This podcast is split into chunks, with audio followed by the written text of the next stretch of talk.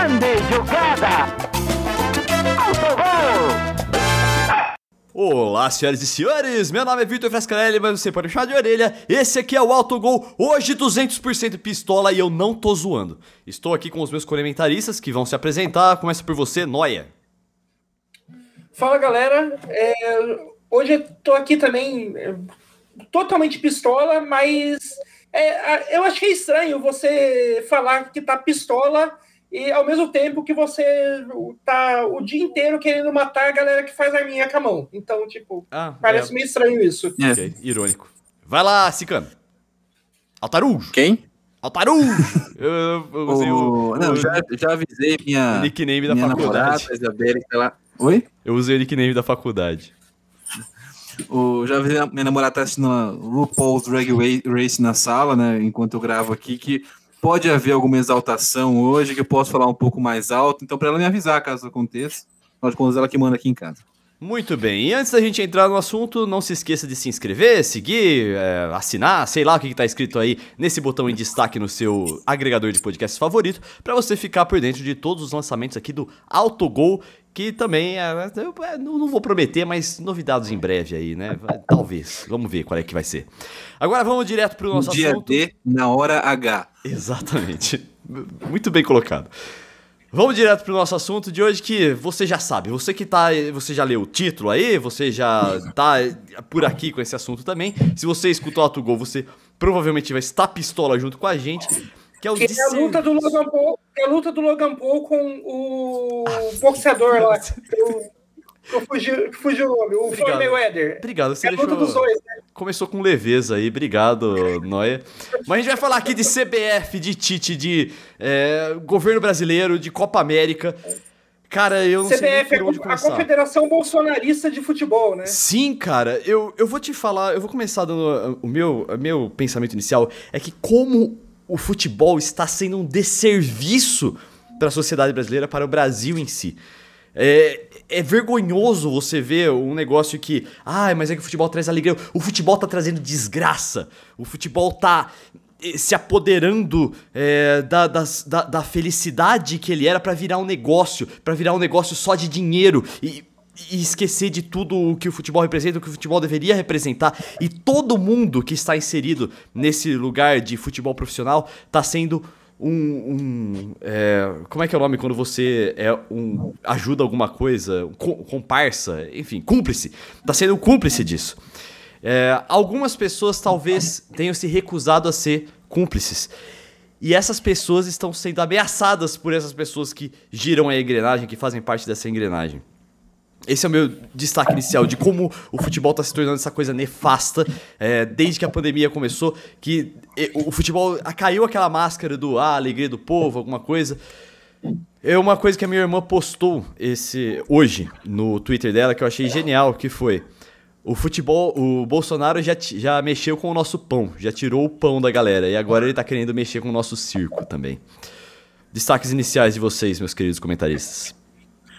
O meu destaque inicial começa discordando um pouco do seu, porque eu acho que, é, embora eu ache problemática a questão da, da- do dinheiro, né, dos interesses financeiros e do capital acima de tudo no esporte, acho que isso é um problema do futebol hoje no mundo, mas eu acho que o problema no, no- no que a gente vai discutir hoje na CBF, no Brasil, é muito mais embaixo, que vai além de interesse financeiro da Comembol, Muito bom. vai além de interesse de patrocinador, tem interesses autoritários, antidemocráticos, tem todo um projeto de, de destruição do país, né, do, do, do governo Bolsonaro. Isso, isso, tem, é, isso envolve trazer a Copa América para o Brasil nesse momento, isso envolve a interferência, né, na- a- pelo menos não sabe se vai, a gente sabe se vai rolar de fato a interferência, mas a intenção de interferir em quem é o técnico da seleção brasileira de futebol. Isso é um negócio absurdo. A gente voltou para os anos 70, cara. São 50 anos de atraso. A gente é 2021 e tem um presidente da República que quer definir quem vai ser o treinador de futebol do Brasil. Muito bem. Parece que a gente parece o filme do Pelé que tem na Netflix, Sim. que, que mostra o Saldanha sendo derrubado né, pela, pela ditadura. E, e- então tem essa. todo- todo- tem um caráter que vai além do, do- do esportivo, além também do financeiro é, sequestrando o esportivo. Né, esse problema do financeiro sequestrando o esportivo, a gente falou no, no episódio sobre a Superliga, né, a Sim. Super League da Europa e não sei o quê, que é um problema de fato. Mas aqui é um negócio que é muito mais, é um buraco que é muito mais embaixo. Sim. É o futebol sendo utilizado como ferramenta de manipulação e de legitimação de um governo, de uma ideologia genocida, que é o que é o Jair Bolsonaro e a corja dele, genocidas. Então a gente tem esse problema hoje no, no muito maior para mim no Brasil, muito mais grave do que apenas o, o, a questão financeira no futebol. Noia, sua introdução para o tema. É, então, acho que eu, é, lembrando aquilo que, o que você falou do tweets da sua irmã lá de que estão querendo já tiraram nosso pão, estão querendo tirar nosso circo também. É, o que tá, o que a gente está vendo aqui, o que a gente está vendo hoje no Brasil é assim, tipo, faz uh, é, é, bem, é bem engraçado de certa forma, porque engraçado não do jeito legal, né? Engraçado meio Trágico. não exatamente engraçado, talvez irônico, né? Trágico, que o início de tudo isso foi uma, entre muitas aspas aqui, preocupação com o aparelhamento do Estado pelo PT, que foi o início de todo o processo que, que levou a, ao impeachment da Dilma e a, a, eleição do Bolsonaro. Era uma preocupação com o, o PT estar aparelhando o Estado brasileiro. E hoje, a, e hoje a gente tem o Bolsonaro não só aparelhando o Estado brasileiro, mas querendo aparelhar a vida brasileira. Sim, tipo, aparelhando a CPF, cara. É tipo, a hora que, a hora que você a hora que você começa a querer aparelhar o esporte e a querer mandar a querer mandar e desmandar é, no, que uma, no que uma confederação que não tem nenhum tipo de ligação direta com o governo, não está não tá hierarquicamente abaixo do governo, igual abaixo do presidente, igual está nomeação de ministros e tal, você querer usar o mesmo critério de nomear ministro para nomear é, técnico da seleção brasileira, que é que hoje a gente sabe que o único técnico, o único critério técnico para nomear qualquer pessoa é a pessoa adular o Bolsonaro e achar ele um, o, o mito, o, o salvador da, do mundo. Né? O que necessariamente implica numa completa falta de inteligência e capacidade para executar qualquer cargo, porque se uma pessoa realmente a, a, idolatra, bajula o Bolsonaro, uma pessoa que é incapaz de fazer direito qualquer trabalho que você colocar para ela fazer. Né? Tirando, claro, esse trabalho de extermínio, esse projeto de extermínio do governo federal. Então, como a gente tem visto aí, quem, pelo menos quem está acompanhando a CPI da Covid e, e tal, é, a gente, o que não falta no governo é gente é, que é uma mistura de mal intencionada com má assessorada, né? É uma galera que ela, ela é mal intencionada por, por querer. Burra também, né? Nossa. É, tipo. É, é, falta, de, é, falta de competência, falta de assessoria falta e falta de boas intenções. Sim, é, é uma mistura excêntrica dessas três coisas aí que faz com que uma galera viva no mundo paralelo o, realmente acredite que o Brasil está em, uh, caminhando aí, andando de vento em popa, que está tudo bem, está tudo ótimo, o país nunca foi tão bom, foi tão bom como é hoje. E, que, que não é, e que não é tipo. É, muito, muitas dessas pessoas se per, você percebe que não estão falando isso para tentar enganar, elas realmente acreditam nisso, nessa narrativa, nesse, nessa ideia de país, é, acreditam que um, uma doença que, que, que, mata, que mata 3 mil, 2 mil, 3 mil pessoas por dia, é um país que tem aí o, o, a moeda mais desvalorizada do mundo, hoje, um país que nunca teve é, um nível de desemprego tão, tão alto há décadas, está tudo ótimo, está no melhor momento da, da sua história. E, e não é tipo. E, e, você vê muita gente ali falando, não, não é, é tentando enganar. As pessoas realmente acreditam. Sim. E isso, e é, é, essa criação do, do, do, mundo paralelo que é algo absurdo e que agora está chegando tá chegando também na, no futebol, né?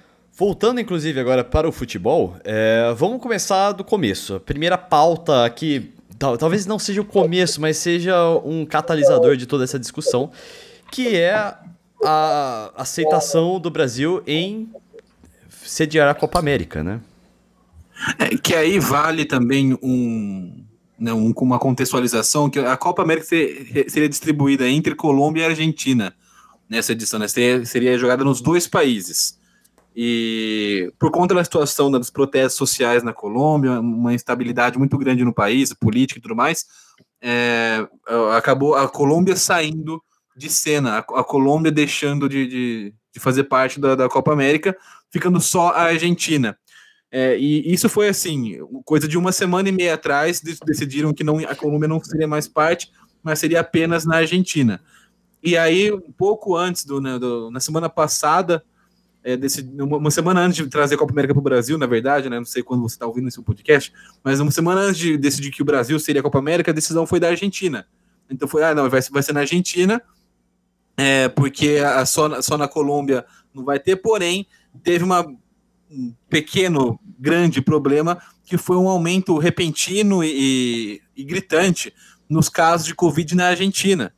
Né? Então a Argentina está tá passando por um momento agora complicado em relação ao controle da pandemia também. Né? Então na Argentina teve um crescimento é, muito alto de casos e no Brasil não teve um crescimento, mas aqui a gente já está num número altíssimo faz muito tempo. Desde o começo do ano, morrem pelo menos duas mil pessoas por dia de Covid-19 no Brasil. Então é, é, uma situação muito drástica, e se você for falar isso na internet, vão argumentar para você que é isso. Ah, não, mas a taxa, a taxa de crescimento do Covid na Argentina é muito grande mas não é. O, o, sim, realmente é muito grande e é maior que a do Brasil. Mas se você for analisar né, a, a, realidade, né, um, pouco, um pouco além da superficialidade desses números, você vai ver que o, o problema é que no Brasil nunca teve né, uma, uma apaziguada, um momento de tranquilidade na pandemia. A gente sempre esteve numa situação muito delicada, uma situação muito crítica. Né? Então, é, o crescimento realmente não tem aqui no Brasil, porque todos os dias, como eu falei, desde o começo do ano, morrem duas mil pessoas. A gente, teve, a gente teve pico de 4 mil pessoas durante quase um mês sem parar morrendo no Brasil. Sim. Então, ó, se você for analisar, a gente está em queda. Estão morrendo só 2 mil pessoas por dia, sendo que morriam 4 mil um mês atrás. Só que em, em, em números absolutos, em realidade, né, é, o, o, quanto isso é uma situação realmente muito melhor do que a Argentina. O crescimento não existe, mas a gente está sofrendo muito também. É, a, a, fazendo um, uma analogia aí, é tipo você ir reclamar com alguém que o, a, o leite que você compra desde sempre lá para sua casa dobrou de preço, foi de dois a quatro reais, e alguém te fala que é, a melhor opção seria você pegar um outro leite de outra marca que caiu, que caiu o preço, foi de 15 para 14. Sim. Sim, a taxa de crescimento dele é é menor, mas se você for analisar, vale a pena ainda, né? Enfim, né? Todo esse, todo esse, então esse foi o contexto, né, da, da, da, saída da Argentina também. A Argentina não quis, mas, é, achou que não seria legal sediar o evento. E aí o eu acho que Bra a, a Comebol também que esse evento não devia existir. Não nesse ano. Então, é, é, vamos chegar lá. Então, é, o, aí o, o tentaram pensar em várias possibilidades na segunda-feira de manhã, porque foi onde foi quando foi a reunião da Comebol. O que a gente vai fazer? A gente cancela a Copa América, a gente adia mais um ano, a gente procura uma outra sede. Consideraram jogar temos... em Israel, não deu certo. Não, temos todas essas alternativas sensatas, tá ligado? E aí vai escolher Sim. essa aí de trazer para o Brasil, cara. Exatamente, o que aconteceu? Aí a, CBF, na figura do presidente Rogério Caboclo, a cúpula que estava na reunião, é, ligaram para o presidente Bolsonaro, conseguiram autorização instantânea praticamente para oferecer o Brasil como sede e repassar isso para a Comembol, que aceitou. E aí, na hora do almoço, na segunda-feira, fomos todos, mais uma vez, golpeados pelo, pelo, pelo política genocida de Bolsonaro, né, que, que dizendo que a, com o anúncio da Comembol de Copa, de Copa América não apenas aconteceria, como aconteceria no Brasil. Né? E, e aí foi, acho que foi talvez o ápice do absurdo, e que, e que foi primeiro levantou as opiniões da, das pessoas, movimentou a, a, o debate sobre futebol, sobretudo no Brasil, né? É, essa semana foi a, a, a, Copa América, foi o estopim disso tudo, porque depois a gente vai ter um monte de desenrolar disso. Né? É, a, gente tem, a gente vai falar disso ao longo do episódio, que são jornalistas falando bobagem no Twitter sobre é, é, é misturar política e futebol de novo. 2021, de novo, a gente tem que explicar o porquê, porque não existe essa mentira de que política e futebol não se misturam. A gente teve é, corrente dos robôs no Twitter para derrubar o Tite, porque ele supostamente seria um comunista. Né, e, e agora uma, amea, né, uma informação do André Rizek de que, de fato, o Rogério Caboclo, o presidente da CBF, prometeu ao Bolsonaro que na terça-feira ele trocaria o Tite por Renato Gaúcho, um otário e bolsonarista já declarado, confesso, né? Ele não, não tem problema em esconder que ele é um babaca do caralho.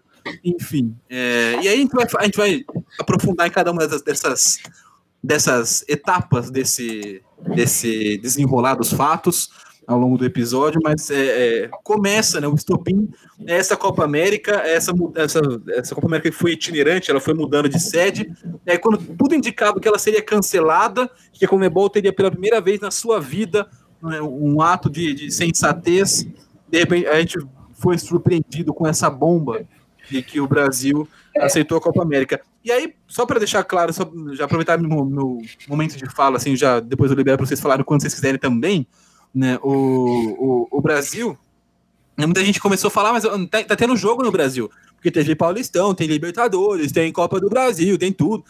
Tipo, primeira, primeira coisa, não deve, a gente não deveria explicar, é, nem, nem tentar explicar, porque são pessoas muito imbecis que argumentam esse tipo de coisa. Mas vamos lá, vamos tentar, para explicar por que, que é um, um raciocínio muito imbecil de verdade esse.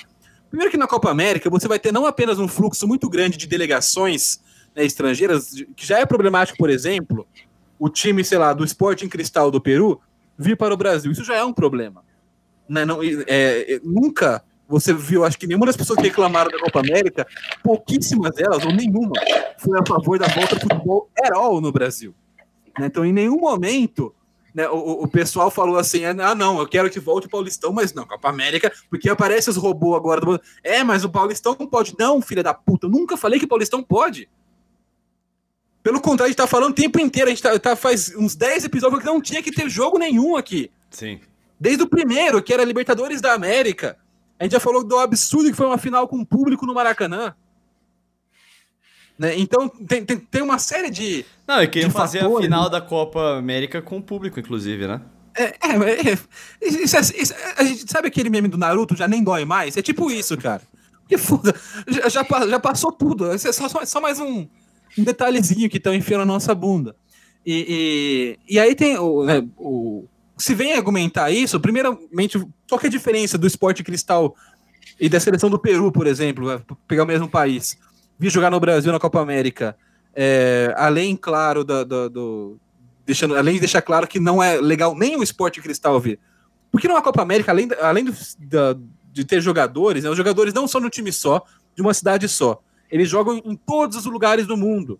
Então você tem atletas que jogam no Canadá, nos Estados Unidos, na Austrália, na Europa, na Ásia, né, em, qualquer, em todas as partes do planeta, vindo para cá em toda em, em, em 10 seleções, são 10, são 10 times com caras espalhados pelo mundo inteiro, mais jornalistas, delegações, né, é, é, é, um, é um, toda uma estrutura muito maior do que um jogo de Libertadores da América, porque o é, jornalista, tipo, é, repórter, narrador, televisão de vários países para fazer a Copa América. É, jogador, no caso do Brasil, tem jogador da China, jogador da Inglaterra, jogador da, da França, jogador da Itália, jogador da, de Portugal. Não, não dá para você, não é sustentável isso.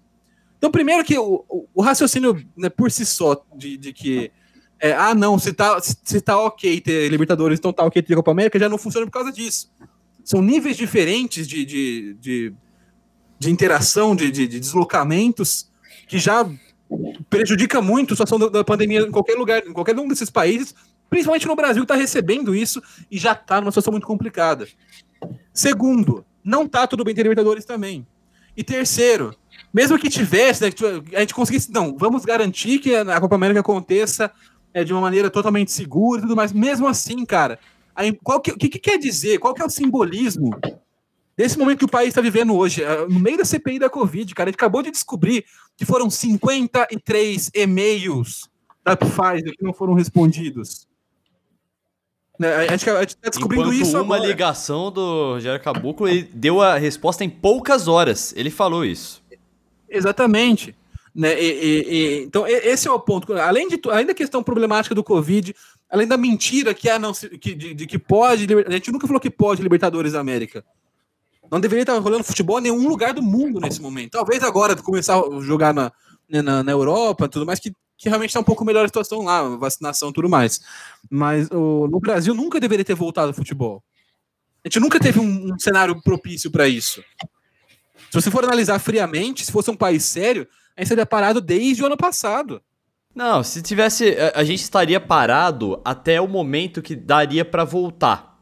Porque aí, eu acredito que o, o futebol parado seria uma indicação que a gente levava a sério a pandemia, né?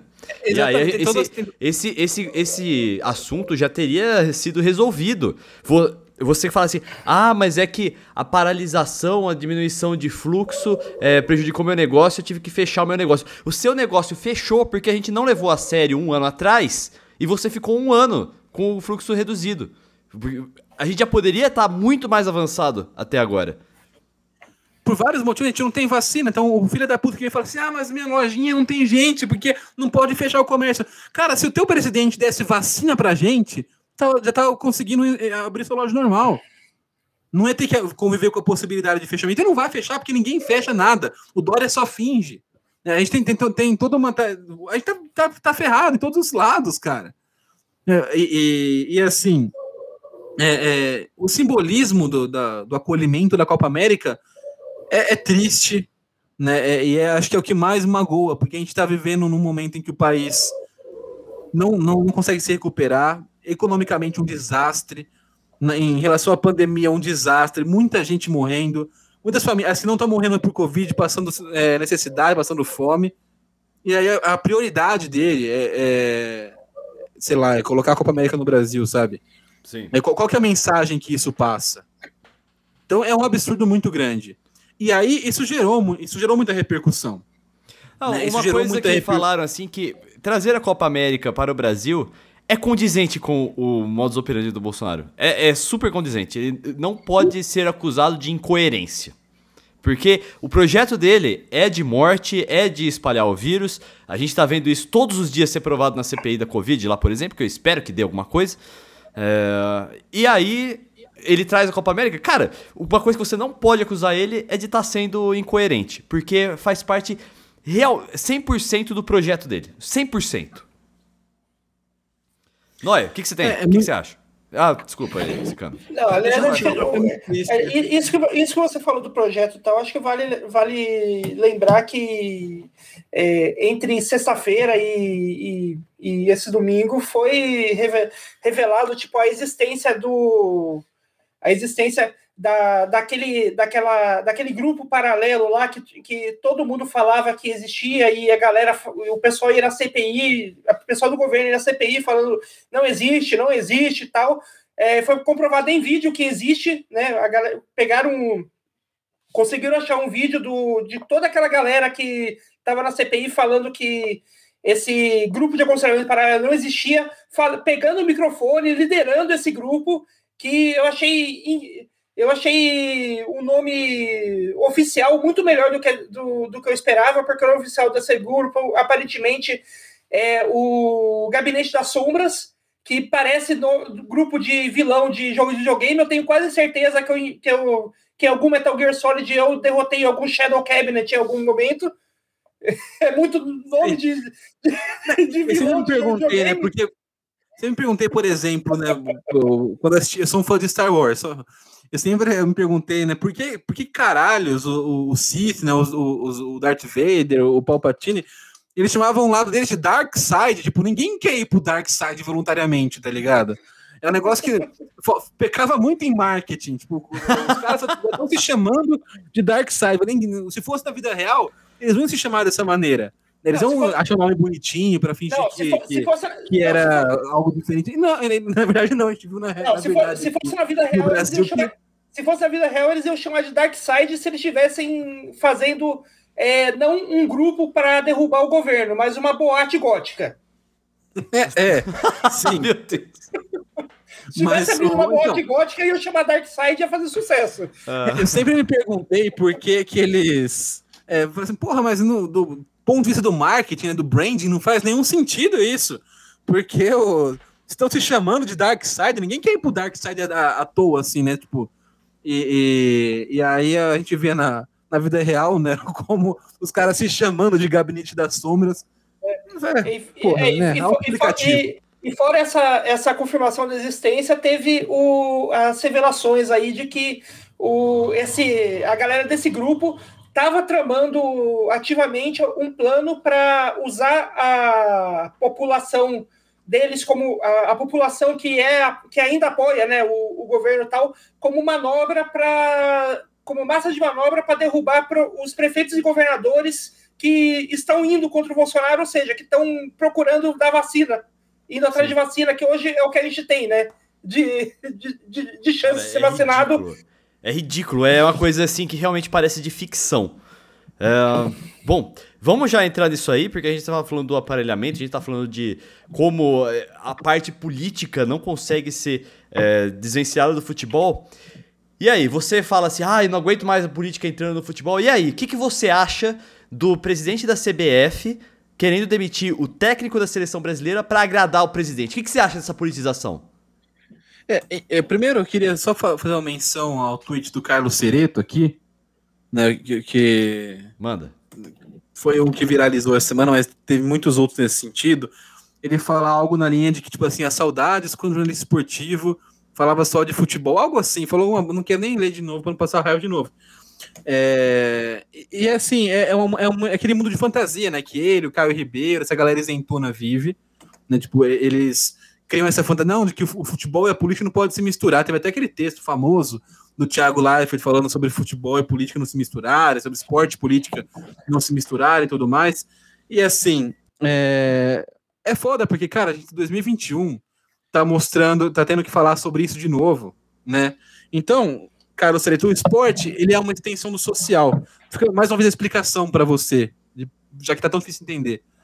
Então, se ele é uma, uma extensão do social, ele é um político por natureza, como qualquer coisa no, no mundo é política. Porque ele tudo envolve o social, a sociedade, é político. E futebol, o esporte não é diferente.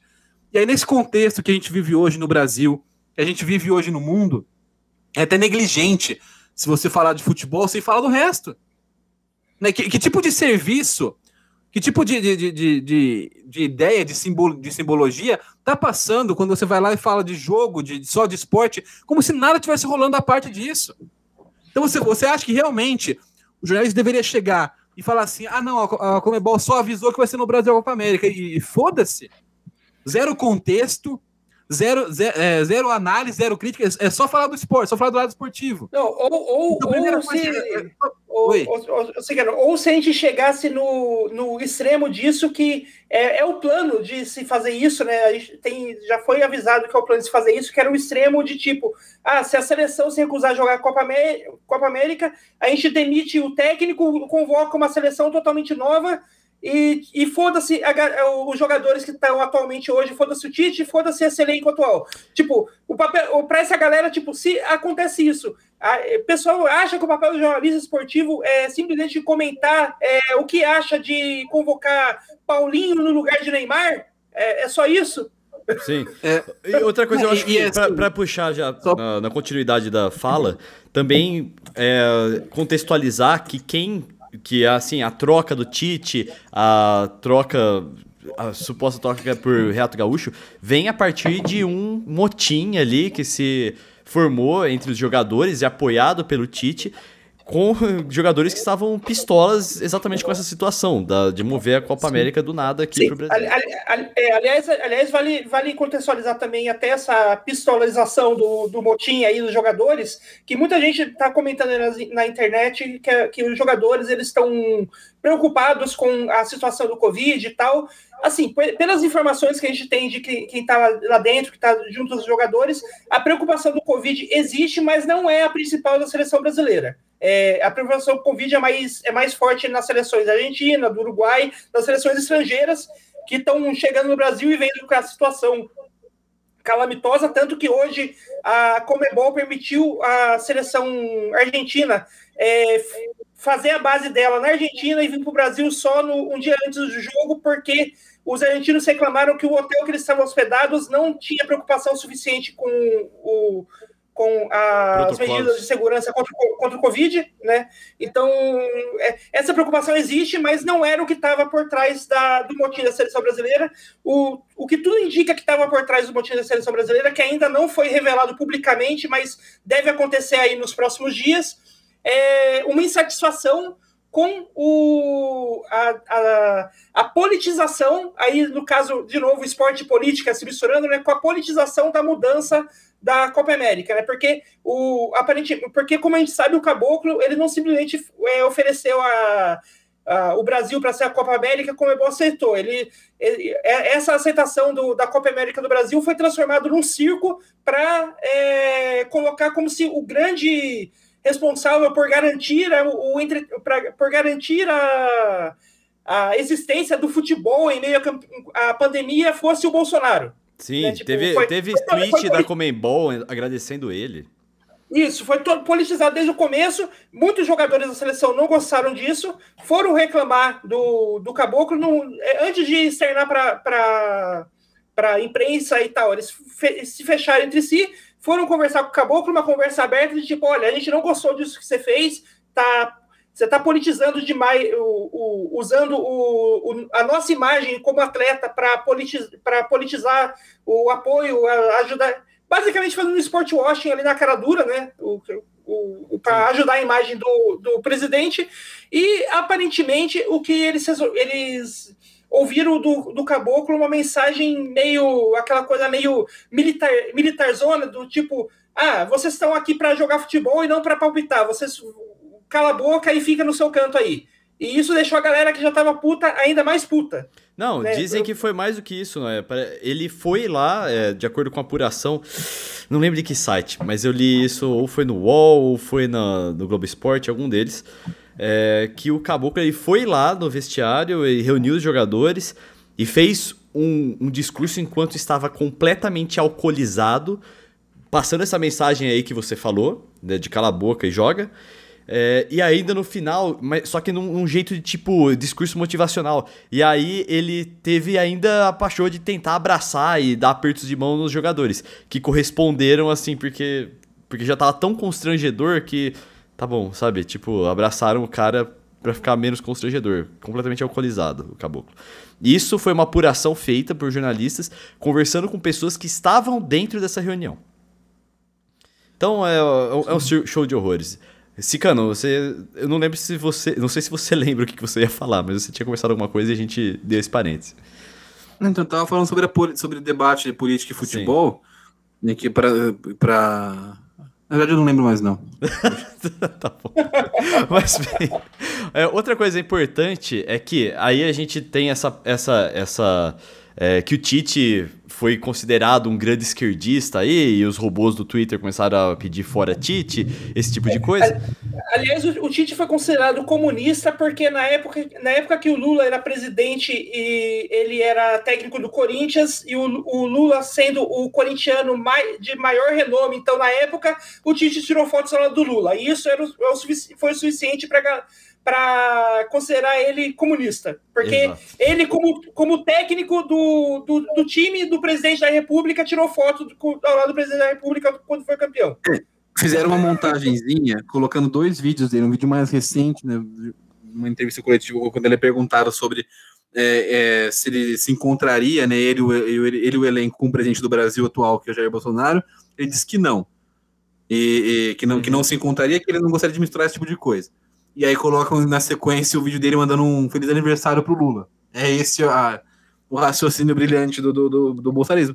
E assim, e agora, né, vamos supor que a gente viva né, nesse mundo ideal do Caio Ribeiro, no mundo ideal do Caio Cereto, nessa galera que acha que esporte e política não se misturam. Vamos, vamos supor, vamos, vai, vamos, vamos falar só de futebol. Não vamos falar de, de política.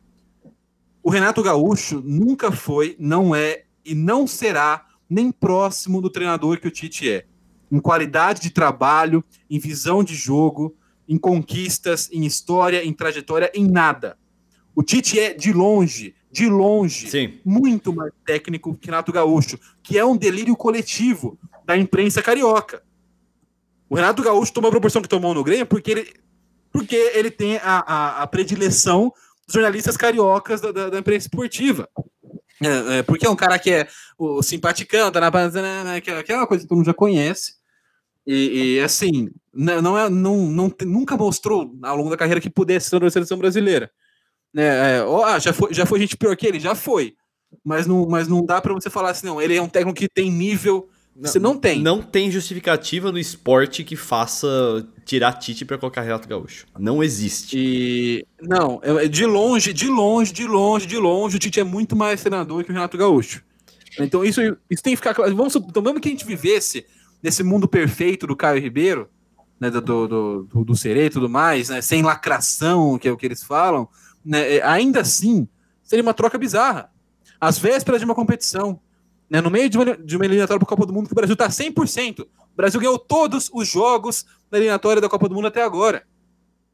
Não é uma eliminatória, não é, não é uma eliminatória fácil da América do Sul. Né, a gente sabe disso. Tipo, teve momentos difíceis em outras eliminatórias aqui na América do Sul. Sim. Não é fácil você ter 100% de aproveitamento, ganhar Bom, todos os jogos. Então, e... então, do ponto de vista futebolístico por si só, não se sustenta essa troca. Não, não. E aí isso, isso fica pior ainda, porque é, é puramente aparelhada. Né? E, e, e, e, vale lembrar, né? O, um dos argumentos, a gente falou no começo do programa, que era é, o suposto aparelhamento do Estado antigamente. O Brasil nunca esteve tão próximo nos últimos anos de ser uma Coreia do Norte quanto é hoje. Sim, nossa, absolutamente, Bom, cara. E, e é isso que é muito difícil para um imbecil que votou no Bolsonaro e que até hoje defende esse governo entender. Sim. Que esse, que esse governo é muito mais próximo de uma Coreia do Norte. não, é de uma Venezuela, falam, não é? Eles falam da Venezuela? Venezuela? É, muito mais próximo da Venezuela, cara. E não, eu, não digo nem, eu já, já digo que é pior que a Venezuela. Já. E olha, tem outra coisa, inclusive. O que, que vocês acharam? Deixa eu um governante que é um militar incompetente ia fazer? O que, que o que, que deixou a Venezuela do jeito que tá hoje? Porra, você tá de sacanagem comigo? Ó, outra coisa que é importante a gente falar, porque esses assuntos vão convergir, é a denúncia do Rogério Caboclo por é, assédio sexual dentro da CBF. O Rogério Caboclo. É, ele... tem, tem, esse pequeno detalhe, porque é isso. A, a, a informação que, a, que o André Rizek do Sport TV passou né, que, que ele conseguiu, é de que o Caboclo teria tranquilizado o Jair Bolsonaro, o governo federal, falando assim: não se preocupem com esse motim, que na terça-feira eu troco o Tite pelo Renato Gaúcho. O problema é que terça-feira, Caboclo não é mais presidente da CBF. Está afastado porque teve uma denúncia interna de assédio sexual. E aí, cara, a, a, aí é foda também, porque é, a gente sabe o quão tóxico né, é, é, esse tipo de, de o ambiente do futebol brasileiro, do futebol mundial em geral, mas é um Brasil muito, muito pior.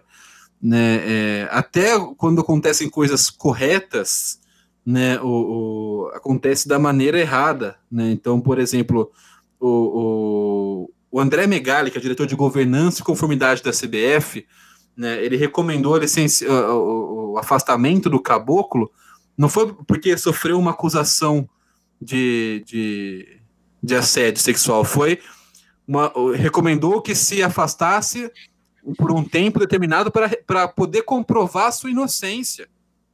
Então, que tipo de procedimento, que tipo de processo, que tipo de investigação, auditoria interna é feita num lugar onde a recomendação oficial é afaste-se, não porque você cometeu um crime contra uma pessoa, contra uma funcionária subordinada sua, mas para você poder comprovar a sua inocência. Que tipo de, de, Como que a gente confia na lisura de um processo que começa dessa forma? É, aliás, então, aliás de, de, nojo, de, de, de asco, de, de, A gente não sabe por. É, é um podcast que é muito difícil de é. gravar esse. É uma semana muito difícil a gente gostar de futebol no Brasil. Não, é, é, é chega assim. Assim, não, eu chego a ter vergonha de gostar de futebol nessas horas, cara. Não, aliás, aliás falar, falar, falar a verdade, tipo, é, esse afastamento aí só ocorreu é, por causa do motim dos jogadores. Porque assim, se, não, se tivesse é, denúncia de assédio e não tivesse motim, é, ninguém. O, essa denúncia aí ia acontecer como passa com denúncia de assédio em, com quase todo mundo que é poderoso em status de governo ou em status de, de empresa dá em nada. Todo mundo ia ignorar, ia pass... a imprensa mesmo já estava passando pano, panos quentes em cima disso, tal. Mas aí, a hora que veio o motim, e como a gente falou, né, o, o motivo do motim dos jogadores, os jogadores estarem putos e tal, era o próprio caboclo, essa ideia do assédio virou ah, uma a desculpa perfeita para afastar o cara do cargo por um tempo e ver se a poeira baixa e poder seguir a Copa América como, como se espera, né? Como se não tivesse, tivesse nada acontecendo. Não, então, para complementar o que você falou, não apenas. É, eu concordo que você falou que se não fosse esse, esse momento, não ia dar em nada esse processo. Não é que não ia, não ia, já não estava dando em nada. Esse processo só veio à tona, se tornou de debate público graças ao trabalho do Martim Fernandes e da Gabriela Moreira, jornalistas, repórteres da, do Globo Esporte, da, do Sport TV, que conseguiram né, é, dar visibilidade a esse assunto, a esse tema do processo por assédio sexual por contra a funcionária da CBF, porque senão estava embaixo dos panos até agora. E aí eu volto para o Carlos Cereto. Volto para aquela galera que fala que não se mistura esporte e política. Porque o que a gente falou, você vai chegar aqui e falar só de esporte, né? Você, então você não vai falar nunca em, em, que o presidente da CBF foi acusado de assédio sexual. Então, o trabalho da Gabriela Moreira, do Martin Fernandes, é espetacular, mostra como a imprensa no Brasil ainda é hoje uma das principais formas de resistência ao que, a gente, ao, ao que, ao que acontece, embora tenha muitos problemas né, na, na, estrutura da grande mídia, nos interesses dos grupos que controlam essa grande mídia. Ainda assim, o, o trabalho jornalístico bem feito, não, da, não dos donos, não das, não das emissoras, mas da, da, dos, dos jornalistas, dos repórteres que estão nesses lugares, ainda é fundamental. E aí, aquele negócio, cara, se você quer ser jornalista esportivo, para você ser um bom jornalista esportivo, acima de tudo, você tem que ser jornalista. Não basta. Então, então se você acha que ser jornalista esportivo é simplesmente chegar e falar de jogo e não falar de política, você não é jornalista esportivo. Você não é nem jornalista. E, e, e acho que é aí que, que, é a raiz de todos os problemas. Né? Então, se você, você quer fazer jornalismo esportivo, o, o nome diz, o nome é claro. Jornalismo esportivo começa com jornalismo. Se você não, não fizer esse tipo de, de, de comparação, de, de, de, de análise, não há jornalismo. Então não tem nem como se falar jornalismo esportivo. Olha o Noia falando mutado. Mutado. É tipo, é, se você acha que o, o papel do jornalista é, é tipo simplesmente é, comentar aquilo que tá vendo dentro das quatro linhas, você não quer um jornalista, você quer um papagaio. Sim. É, cara, e também. Eu, uma coisa que me deixou muito puto, assim, agora falando. Nossa, tô, tô, tô de, entrando num devaneio aqui. Mas eu cansei de jornalista, cara, que fala o óbvio também, tá ligado? Tipo. Sabe, coisas, coisas que você tá claramente vendo que estão acontecendo e fala assim, ah, olha, clima, sei lá, é, clima de Copa do Mundo, sabe? Tipo, tá, eu sei, vamos, vamos adicionar um pouquinho mais, tá ligado? E esses jornalistas que falam, não dão contexto, que não vão atrás, que querem ser meramente comentaristas é, de, do que eles estão vendo e não. E, e 100% focados no futebol, cara, isso, isso é um desserviço, a gente não precisa mais disso. Isso não adiciona nada uh, pra, pro, pro nosso mundo do futebol. É, assim, é, é, profissional ruim tem em todas as áreas, até no jornalismo. E porque, porque assim, isso que você fala de, dessa galera aí, é, tem muito dessas, dessas pessoas que, que acham que a coisa deve ficar só, nos quatro, só ali nas quatro linhas, não deve se, não deve se contextualizar com a sociedade, com a política e, e tudo mais. É, muita gente, muitas dessas pessoas são ex-jogadores que não tiveram é, instrução, que saíram de jogador e viraram Mas comentaristas. Eu, eu Mas entendo. Muito, essa, essa, aí, essa galera eu entendo, eu entendo até melhor. Sim. Porque essa, essa galera, é, não, não, muitas vezes, não é mal intencionada. Elas realmente estão ignorantes. Ign ignorantes, elas não sabem do, do, do que estão falando, elas conhecem só o futebol e elas não conseguem é, contextualizar ele com Mas esses coisa. eu entendo, viu, Noé? Esses é normal. Esses eu, o problema eu é, tranquilo. É, o problema é que tem muito, muita gente que é jornalista de verdade, formado, uhum. teve to, passou por faculdades boas e segue nessa toada. Isso é mal profissional com más intenções, né? Então, essa galera que é, é, é o, o, grande problema o, o, da, da mídia, né? Muito bem, eu tenho uma pergunta para vocês. O afastamento é, sumário de Rogério Caboclo veio pouquinho após o vazamento da história de que ele teria trocado o Tite pelo Renato Gaúcho na terça-feira. Vocês acham que tem uma relação com isso? Tipo, falar assim, tá bom, o cara pirou, vamos tirar ele daqui. Teve? Eu acho que não. Eu acho que foi mais tipo. É, tem uma, porque a gente tem um, vários problemas né, na, na, na, CBF. E assim, a gente tem um histórico complicado que acho que não dá para você falar que ah, não vai melhorar. A gente tem só uma. Não é como se tivessem, sei lá, se de repente ficado sensato, não, esse cara tá, tá pirou. Não, porque o próximo que tá lá não vai ser muito menos pirado que isso. Né? Acho que é só uma ainda... questão de preservação de imagem, de, tentar colocar panos quentes no assunto. Você acha tipo, que ainda é, cai é, o tirar por causa o, disso? Tirar o foco né, da discussão, do, do debate, porque é isso, porque no final das contas vai aparecer outro que. A gente teve Ricardo Teixeira, teve Del Nero, né? Teve o, uma série de, de figuras né, na CBF, e assim, não acho que vai melhorar muito nesse sentido. E não acho que seja uma, um afastamento consciente nesse, nesse aspecto. Eu acho que simplesmente um. É, sei lá, cara, dá um, dá um tempo aí, mas a gente vai resolver, porque acho que a, a ideia. A, a, pode ter mudado mudar a pessoa, pode afastar um outro, mas o pensamento geral, a filosofia, né, a cultura da CBF, isso não, isso não muda, isso não se altera.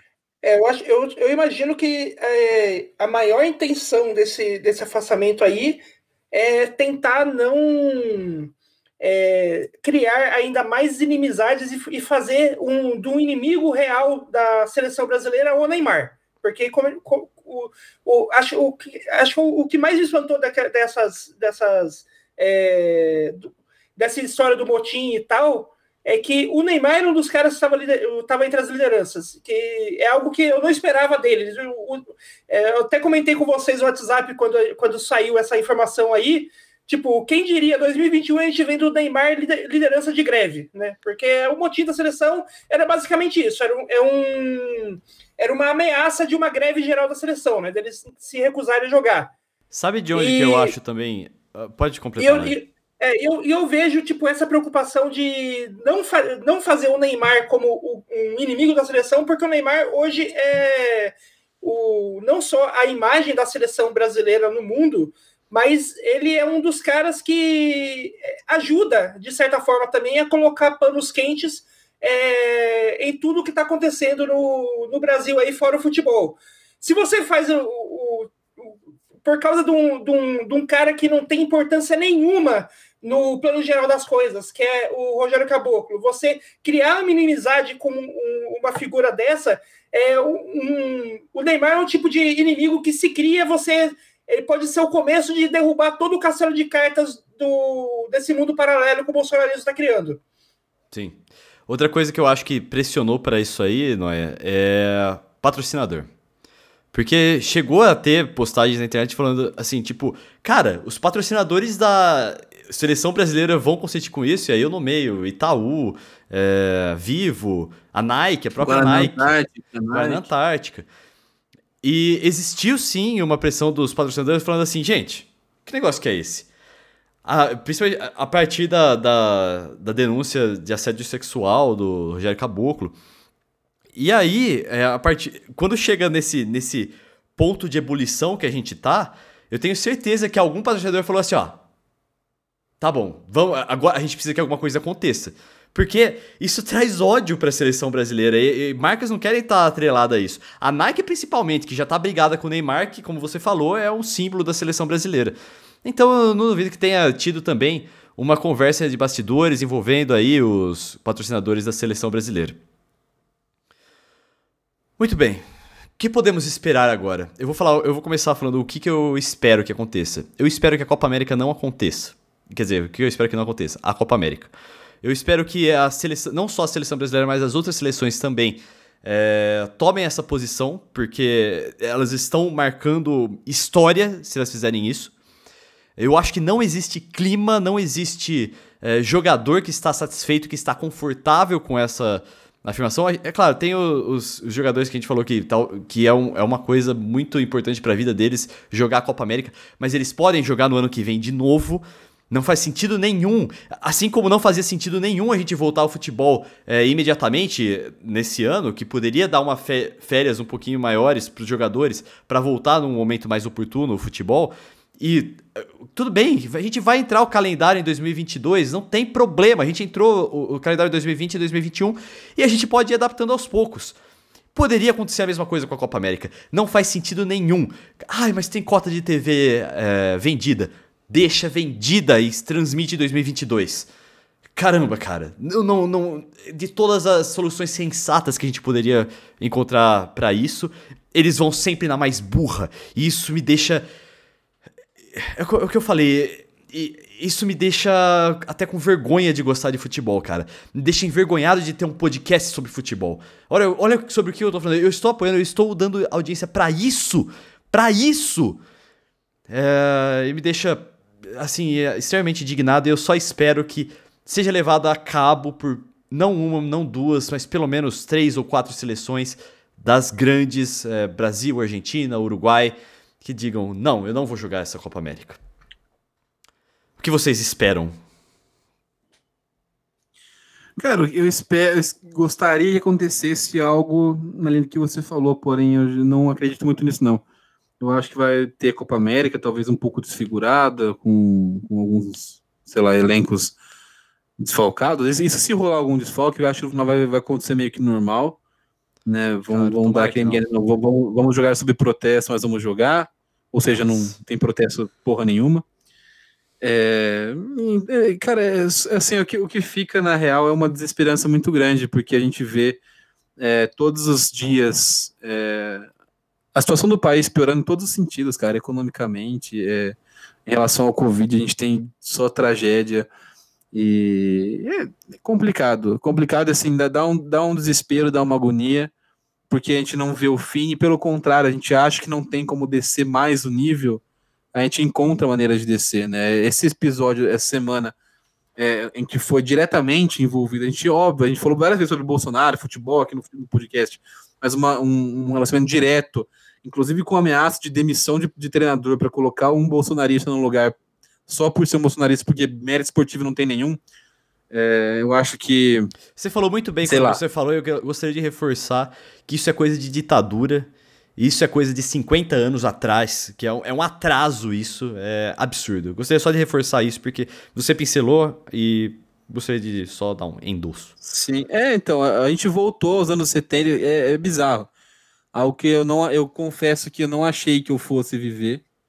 Também né, quando eu estudava ditadura. Quem, quem estudava... diria que, quem diria que quando a gente elegesse um, um cara que era um militar da ditadura, o, o militar ativo da ditadura militar e que ainda é, sentia saudade dessa época, a gente já estava colocando o país de volta no, nessa época. Quem imaginava, é, né? né? Cara, quando, quando é, uma então, pessoa mim, fala que, ai, é que a gente não sabia um arrependido, por exemplo, eu falo assim, ah, não, não, não, não, não manda essa, não, porque tava muito Pra óbvio. mim, mano, tem muita gente que não sabia e caiu no papo. Por exemplo, eu tenho, eu tenho umas tia velha, tem vó, tem... Tipo assim, eu recebi mensagem no, no... Minha avó é evangélica, uma delas. Ela recebeu uma mensagem do, do, na, de um trecho da Bíblia que falava sobre um Jair que era salvador, para ela foi o suficiente. Mas tudo bem, ela tem licença para isso, ela é minha avó. Tipo, ela, ela é vó, ela, é, ela é velha, tipo, ela não, sabe, não tem. Sim, cara, mas ao mesmo tempo. Agora, quem, quem tem gente. É, tem gente que eu conversei, não. cara, que eu mandei é, coisas. É, é, o tipo de. É, então, é, o eu... da vida, a escolha é muito difícil. É, pessoas que têm sim, acesso à informação, porra, nunca sim. foi uma escolha muito difícil. E, e esse é, é, outro ponto que a gente deveria falar, porque tem a ver com a ideia de você não falar sobre, não, não politizar a discussão de esporte, não misturar futebol e política. Né? É, é, é, tudo isso vem de um, essa, essa conversa vem de um, pessoal, de uma galera que quer pagar de isentão agora. Sim. Só que é o seguinte, além de tudo, além de ridículo, além de um desserviço, além de absurdo, esse discurso não cola, porque a gente sabe que vocês não são isentões, a gente sabe quem essa galera votou em 2018. Ou você acha que quem vem falar agora que não se mistura política e futebol, em algum momento não votou no Bolsonaro? Você acha que o Caio Ribeiro, que passou pano pro Robinho estuprador, não votou no Bolsonaro? É muito claro, cara. É muito claro. E outra coisa. Você acha que a Juliana, a Juliana Paz. O destino dessa galera, do, desse governo, é a lata de lixo da história. E eu vou me lembrar de quem agora ficou de isentão, de quem não se posicionou, de quem defendeu o Bolsonaro. Vai pra lata de lixo da história junto daqui 50 anos, se a Juliana Paz é, quiser se posicionar, quiser colher biscoito de alguma coisa, ah, foi um momento muito difícil, eu vou lembrar que você foi, você foi junto para lá da história. Agora, aquele post da, da Juliana Paz, inclusive os comentários, né, você, é, é, é, um ótimo acervo, serve como um museu no futuro, para você lembrar. Sim. Todo mundo que, que, que foi lá falar, nossa, boa amiga, não sei o que, parabéns pelo posicionamento, né? porque você vai ali, ali fica muito claro quem é quem. Né, nas personalidades brasileiras. Eu tenho certeza e, que né? essas personalidades isentonas de hoje, quando cair e virem. É óbvio, gente, que o governo Bolsonaro vai pra lata de lixo da história. Quando virem a cagada, vão tentar lá falar assim, ah, ah tentar pegar um biscoitinho, tentar. Ali, ali, aliás, eu só. Eu não vou deixar. Aliás, eu só, não, eu só tenho um, uma, um adendo a faz, fazer. Tipo, eu não tenho total certeza de que o governo Bolsonaro vai, e toda essa galera vá para a lata de lixo da história, é. porque se eles acabarem com a história, não tem lata de lixo. Sim, não, né, não, e não só isso. Mas vai. Não, é, é, é, o histórico do Brasil mostra que não, não é muito assim. A gente perdoou a ditadura. É, 50 anos depois, a gente tá revendo tudo de novo. Não, a, não é a gente perdoa. Então, eu, eu acho que. A gente, a gente, eu, eu, eu, acredito de verdade que não vai acontecer nada com essa galera. Ah, e pra mim não é uma questão só de cair o governo. Eles vão sair. Vai ter, a gente vai criticar no futuro, mas assim, não vai acontecer o que deveria acontecer. Esses caras têm que ser presos. O que esse governo faz com a população brasileira na pandemia é crime. É crime contra a humanidade. Que raio então, isso, isso, isso Felipe, a, gente, a, gente não precisa nem, a gente não precisa nem voltar tanto na ditadura. Ah, nem 20 anos atrás o, o, o Collor roubou é, a poupança de todo mundo aqui no Brasil e agora ele está lá de novo no, como senador. De novo, nunca deixou de ser. Né, assim, ó, no primeiro ano que ele voltou a ser elegível, ele foi eleito. Já foi eleito. É ridículo, cara. Então, Mas eu é, espero que vocês estejam errados nesse caso agora. No mundo moderno, assim. É, não existe de, lata de lixo na história no Brasil, infelizmente. Não, não, é, é, é, é tipo, eu gostaria muito que existisse pra gente falar, não, essa pessoa tá na lata de... Não tá. Porque a gente não tem isso, a gente não tem essa reflexão, a gente não tem esse tipo de, de, de questionamento. A gente esquece, simplesmente. Só que assim, quando você esquece, você tá sujeito a acontecer de novo. E é uma então, daqui, a, daqui a alguns anos que vai acontecer, como aconteceu agora com, com na eleição de 2018. Vão falar assim, ah, mas é que Bolsonaro era de esquerda. Sim. Mas vão falar. Eles falam de nazismo, cara. Eles falam que o nazismo Sim. era de esquerda. Não, eles vão falar 2018, até porque. Qual é a justificativa? O, o partido não, não tá nazista tá era, tão... era social, é social no nome. PSL o S do quê? Sim, nossa, tenho, nossa, com certeza, cara. Eu, eu, isso eu não duvido, nem um pouco. Agora, você fala assim, ai, mas você queria que eu votasse no PT em 2018? Eu queria, era só não colocar um Sim. boçal contra o PT. Era só, tinha, era só não colocar o boçal, só isso, só isso, pronto, resolvia. Dava pra tirar o PT, dava pra fazer tudo. Mas não, quiseram colocar o boçal. E aí fala assim, ah, eu não gosto dessa polarização. Quem polarizou foram vocês, cara! Quem polarizou foram vocês! A, a polarização, vocês elegeram a extrema-direita! Vocês foram pra polarização. Inclusive o meu, sobre quem fez isso foram vocês, é, vai ser o meu destaque aqui depois que a gente falar, que a gente acabar essa, essa discussão.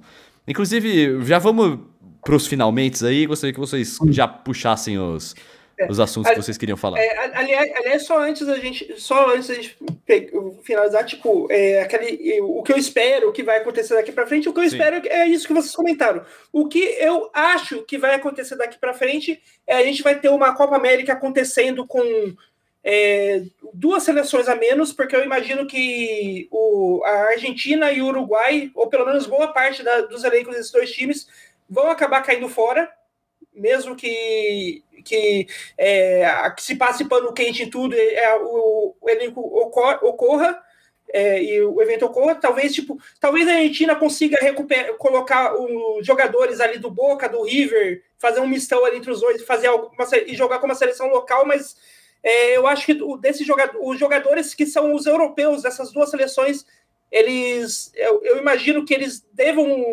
manter é, é, esse motim, porque eles já vieram para cá com essa ideia de motim, com a ideia de não jogar antes de iniciar o motim da seleção brasileira. Tipo, a ideia de, no Uruguai e na Argentina essa ideia já tá, já existe no jogar há muito tempo, até de antes é, da, da Copa América vir para o Brasil. Eles já estavam, já, já tinha essa ideia ali nessas, nesses elencos, né? Boa. Então eu acho que o que a gente vai ter uma, uma Copa América rolando sem duas seleções ou com duas seleções é, ou com todas as seleções, mas duas das principais bem fragilizadas, um time nem C, um time D e E da Argentina e do Uruguai.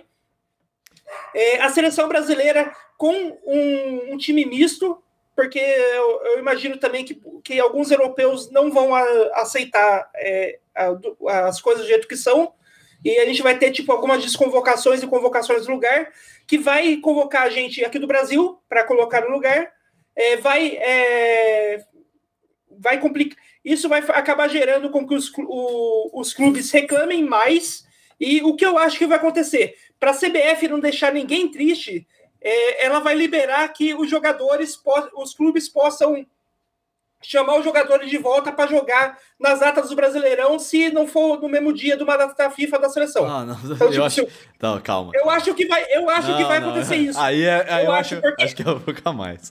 Porque, é porque assim, esse, o, como a gente, como a gente tem, tem visto, a, a coisa já faz uns três anos que está caminhando para o fundo, para cada vez mais longe do, mais fundo do poço. E esse eu acho que é o, o, o ponto que é, é, é, tão, é, é, cavar tão lá no fundo que ninguém acredita que fosse acontecer, mas eu acho que no Brasil de 2021 pode acontecer. A gente ter Cara, jogador jogando, convocar a seleção jogando Copa América e Brasileirão com coisa de eu vou prometer 24 horas de, de, diferença. Eu, eu, não sei, eu, não sei, se acontece isso, mas assim, é, não seria surpresa, e acho que não é nem cavar tão fundo, porque a gente já tem, por exemplo jogador que joga jogo da eliminatórias fora do Brasil na terça-feira, na quarta-feira tá jogando Libertadores para o time do Brasil. Isso aconteceu ano passado. Aconteceu com o Everton. O jogador que jogou com a seleção na terça-feira, o Everton Ribeiro no Flamengo, por exemplo. Não, o Everton do tá Palmeiras. Tá o Everton do Palmeiras, Palmeiras o goleiro. É, o, o, o, jatinho do. do... Lembra quando o jatinho do Paulo Nobre ia buscar a galera para jogar no dia seguinte? Sim. Então.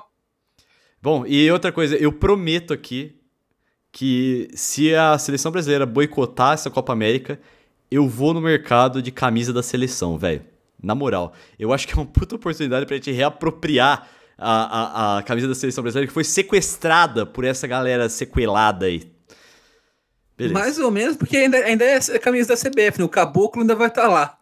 É que é o talvez um dos piores filha da puta nessa história, mas o é, realmente talvez seja o começo de a gente poder falar, não, me identifico alguma coisa com essa seleção. Talvez não usar a camisa da CBF, mas aquela camisa retrô do Brasil, com a bandeirinha do Brasil, assim, não do, já, já é já é alguma coisa. Eu lembro, só para não passar batida, que eu fui no jogo da seleção feminina dois anos atrás no Pacaembu, e aí eu fui com camisa do Brasil, torcer pro Brasil, né? É, seleção, seleção jogando. E a gente voltando no metrô, todo mundo com camisa do Brasil. A gente tinha, tinha uma galera agora parou na Vila Madalena, no, na estação Vila Madalena, tirando foto da gente, achando que era manifestação bolsomínio. Ah. Minha namorada, inclusive, ficou putaça. Queria, queria agredir a minha idade. Eu falei, não, calma, cara. Ela não sabe até onde. Se a gente tivesse entrando no metrô, tivesse uma galera com camisa do Brasil e falasse assim, puta, tem manifestação hoje? E realmente não. A gente perdeu esse símbolo tão legal do futebol brasileiro. Eu vou já chamar aqui uh, você para se inscrever e assinar e compartilhar o nosso canal. Eu vou chamar os destaques já, porque o meu destaque pode fazer a gente voltar nessa discussão. Então, se alguma coisa ficou sem tal a sua pincelada, a gente pode voltar. Então, é isso aí. Não se esqueça de se inscrever, de assinar, de seguir aqui o nosso canal, para você ficar por dentro de todos os lançamentos do Autogol. É, muito obrigado pela sua audiência e uh, Rafael Noia, por favor, fale os seus mídias sociais. É, você me encontra ali no Twitter, é arroba Rafa Onoia, tudo junto, aí, juntinho, é isso aí. Cicano? Arroba Felipe Otarujo. Muito bem, o meu Twitter e meu Instagram são arroba Vitão Frasca, Vitão, você já sabe, sem o tio no ar. É, destaques, pode começar aí, Altarujo. Cara, o meu destaque nessa semana tão, tão triste, tão, tão lamentável, né, para todo mundo, é, é, é, o Colón, campeão na Argentina. O time, cara, que é bastante simpático, gosto, gosto muito do Colón.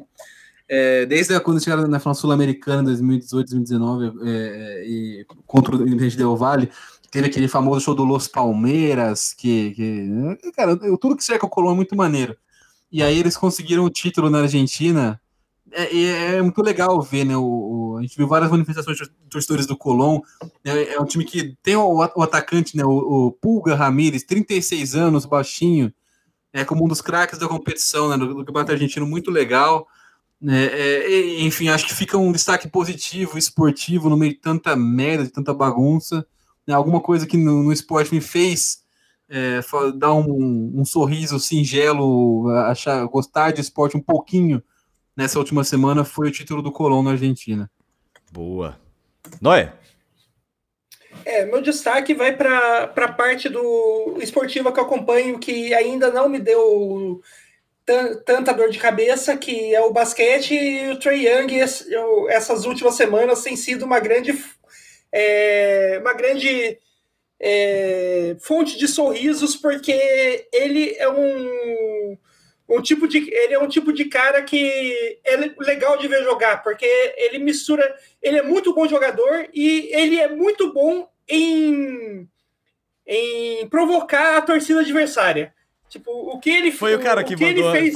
que perguntou se, por que que tava tão, tão vazio Sim, aqui. que, que no, no primeiro jogo contra o primeiro jogo contra o Knicks, ele, ele fez. Ele, é, primeiro jogo contra o Knicks, ele fez o, o, a cesta da vitória no estouro do cronômetro, né? Era o primeiro jogo de, com, que no Madison Square Garden com a volta da torcida desde o início da, do Covid. E quando ele, ele fez a cesta da vitória, ele só virou para a galera lá na arquibancada e mandou. Nossa, tá quieto aqui, né? Que, cadê, cadê os voltar a torcida?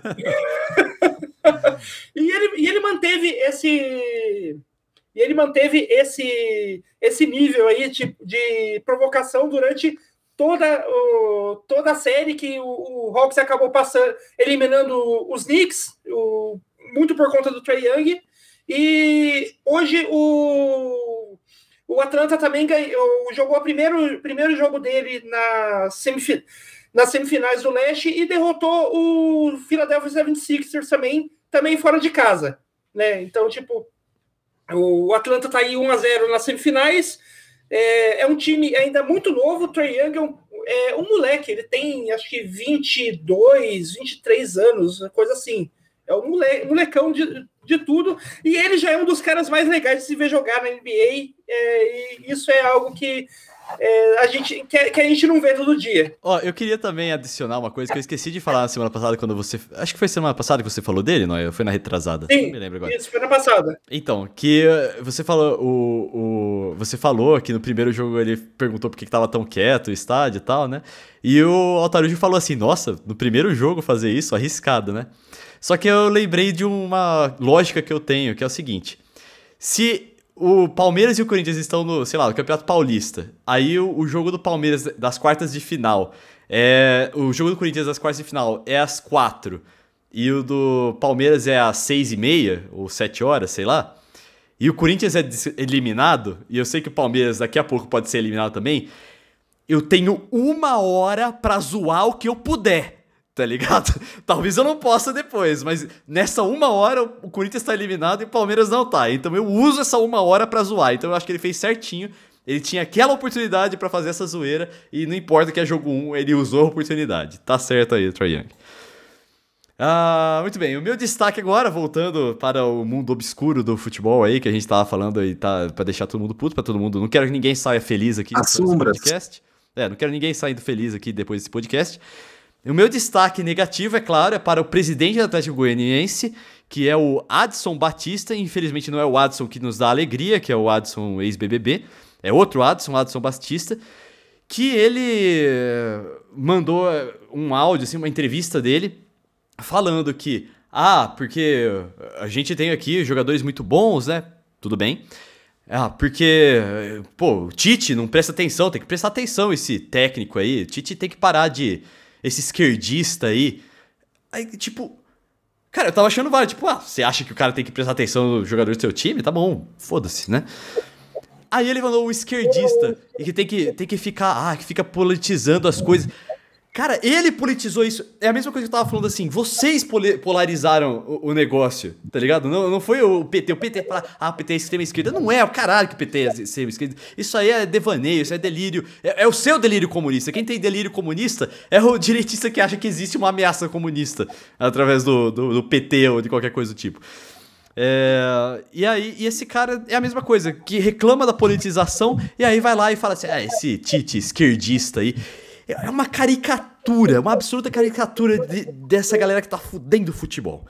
Esse é o meu destaque negativo. Comentários, alguma coisa aí? Pode aproveitar e, e, e puxar coisas que. o Noia colocou aqui na tela, nossa, aqui um meme do Tite, Titsky, ele com uma roupa de general soviético.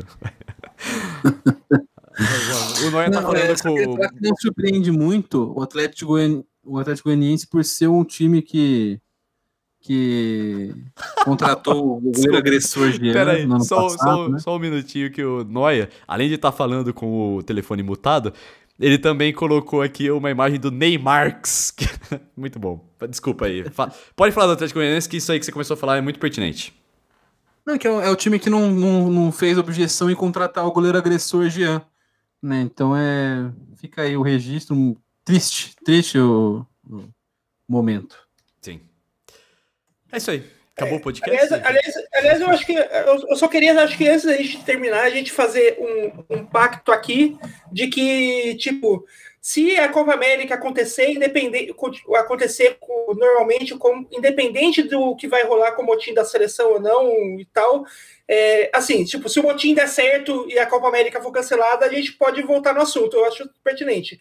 Mas se tudo acabar como a gente espera, como não como a gente espera, mas como a lógica demanda, né, que é que vai acontecer mesmo e foda-se e tal, é, o, a, o assunto seleção brasileira e Copa América acaba nesse programa. A gente vai simplesmente ignorar tudo que vai acontecer aqui daí, daqui para frente e que acho que é a, a, única, a única forma que a gente tem aqui de fazer uma resistência a isso é simplesmente ignorando que a existência da seleção brasileira e do, e, e do torneio Copa América. E o aspecto esportivo, sim, né? A gente não precisa falar disso. Sim, né? isso, Óbvio é, que a gente é, isso que eu ia falar. Cacete. Sim, é isso a, gente pode, a, gente pode, a gente pode falar do aspecto político se acontecer mais boa, absurdos. Boa. Mas no aspecto esportivo, eu não quero ver jogo de seleção, eu não quero comentar é, eu não tenho vontade nenhuma de comentar se comentar gol nessa zona toda que tá acontecendo aí. É, esse era o meu, o meu asterisco, né? Que, tipo, cara, eu acho que se a gente ignorasse alguma coisa, de novo, no âmbito político, que é tão importante é, acontecer, a gente não pode ignorar. Mas aí sim, é, beleza. Aspecto esportivo, quem jogou bem, se o Brasil ganhar a Copa América, que se foda. É isso aí, concordo. Tô, tô dentro desse pacto. Beleza. Acabou o podcast, gente. Tchau. Tchau. Vai dar tchau, Noé? Eu não. É, é, a galera, pra que dar tchau, o pessoal já parou de escutar nessa, nesse momento já? Beleza. É, hora que pessoal, a gente, a gente pode falar, tipo, estamos caminhando para o final, porque a galera começa a sair já. Já, já aprendi a fazer isso é, nos programas. Tá? Eu, eu, errei, eu percebi a hora que eu fiz isso. Pô, eu errei. Quando eu começo assim, ah, então, gente, pra, pra gente encerrar aqui, eu já não falo mais. Eu, tipo, eu encerro do nada. É, então. Eu, já começa a sair a galera da live. eu, eu prefiro falar. também falar. Eu, eu falei na, antes de chamar as mídias sociais, me arrependi.